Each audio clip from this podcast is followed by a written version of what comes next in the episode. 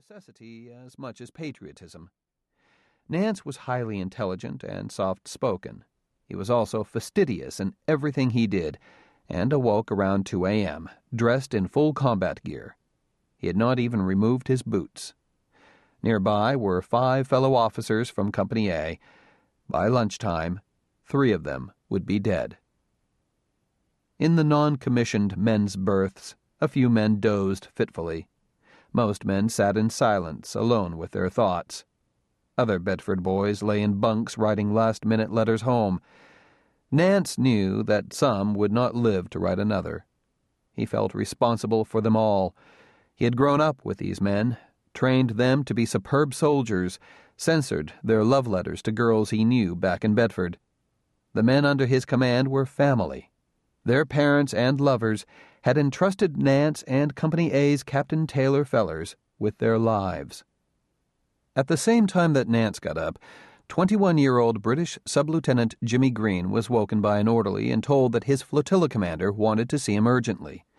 Green was second in command of the flotilla, but in full command of the first wave of boats that would land Company A in France. The flotilla had 20 craft all told 18 LCAs, Landing Craft Army, and two LCPs, Landing Craft Personnel. Green's commander told him the boats would have to leave earlier than planned because weather conditions in the English Channel were so bad. Green grabbed a cup of tea and a bite to eat, and then drew his weapons from the Empire Javelins store. He had no illusions about what lay ahead. There would be heavy casualties. In his last shore briefing, he had been told to expect to lose a third of his men and his boats. As Green told his men about the weather conditions and consequent changes in course and timetable, Ray Nance went to the officers' mess to eat breakfast pancakes, sausages, eggs, and coffee. Few actually ate the hearty meal, served by upbeat orderlies in starched white uniforms.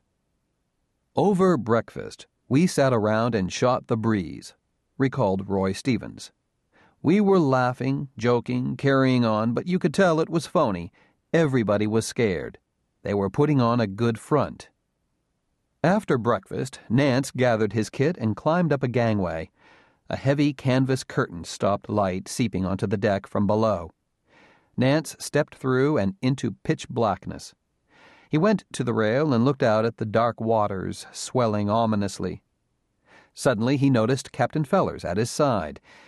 Fellers had, like Nance, grown up on a farm outside Bedford. The two were cousins. Twenty nine year old Fellers was tall and thin, with a prominent chin and rolling gait. He was suffering badly from a sinus infection and looked tired and concerned. Before embarking for France, Fellers had confided in Nance, telling him that very few of the officers and men in Company A would come back alive. Fellers had studied the Allied intelligence and countless aerial shots and concluded that Company A was being sent to face certain slaughter. Fellers and Nance both looked out to sea. We stood there a while, recalled Nance. We didn't say a word, not a single word to each other. I guess we'd said it all. An anti aircraft gun broke the silence, tracer bullets spitting through the sky, and then a searchlight caught the blaze of an exploding plane. That brought it home to me, recalled Nance. This thing is real. It's not an exercise. Fellers still didn't say a word, and then turned away and went below. A loudspeaker called the British naval crew to its stations. The troops knew they would be next. Ray Nance made his way quickly to where Company A would assemble on deck. Bosun's whistles sounded. Now hear this. All assault troops report to your debarkation areas.